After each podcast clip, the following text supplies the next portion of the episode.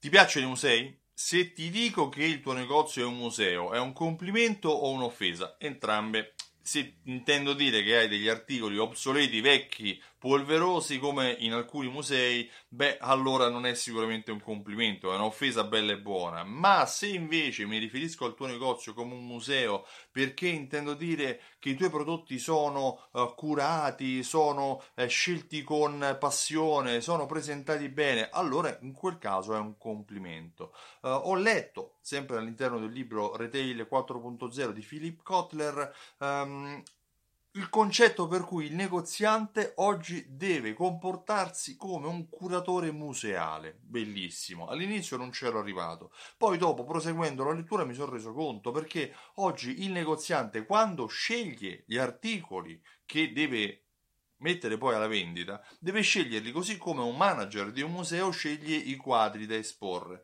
perché sta raccontando una storia, sta raccontando ad esempio una scuola, uh, una scuola d'arte, un filone artistico, altrettanto il negoziante deve raccontare una tendenza della moda, deve raccontare uh, una storia della scelta dei piatti del ristorante, deve presentare gli articoli dando un senso a questi articoli in modo tale che l'ospite, in questo caso il visitatore, il cliente, eh, riesca a capire in che periodo si contraddistingue quel negozio, in che, eh, in que, in che area deve eh, cercare di dare il giusto prestigio e rilevanza agli articoli, così come farebbe anche un curatore museale che non mette eh, i quadri accatastati uno dietro l'altro senza etichetta, ma li illumina per bene, eh, gli dà una descrizione, magari gli dà la giusta aria, giusto, il giusto spazio tra un quadro e l'altro, anche per fare in modo che le persone non si accalchino, anche se poi si accalcano ugualmente di solito quando un quadro è molto bello,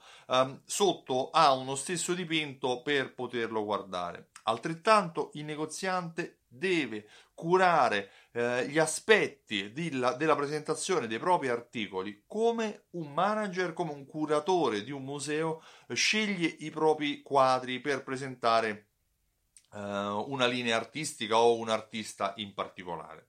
Uh, tu lo stai facendo, è importante iniziare a pensare anche a questi aspetti. Quindi anche nella presentazione degli articoli ci deve essere quella scelta uh, che ti fa capire cosa è giusto presentare e cosa è giusto no. A volte è più difficile togliere che aggiungere, mm, come ho detto in un, in un, video precedente. Per cui, se qualcosa pensi che stona all'interno del tuo sortimento, toglila, sposta, la metti da un'altra parte, ma non rovinare l'esposizione dei tuoi prodotti eh, solo per cercare di eh, avere più merce esposta possibile.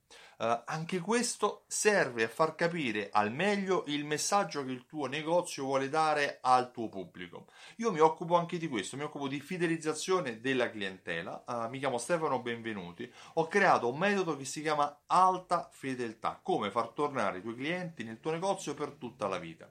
Uh, per realizzare questo metodo, oltre che durante dei corsi, lo faccio anche eh, vendendo un prodotto, un programma fedeltà che si chiama Simsol. Simsol è un programma che unisce insieme raccolte punti, tessere timbri, gift card, insieme a strumenti di automazione marketing che ti supportano e ti aiutano inviando email, sms e coupon ai tuoi clienti per farli tornare in negozio in base al loro comportamento o mancato comportamento d'acquisto. Simsol ha poi all'interno delle funzioni di misurazione e di analisi che ti danno sempre la consapevolezza e le informazioni sul ritorno dell'investimento che stai avendo e anche come si segmentano i tuoi clienti tra il tuo pubblico.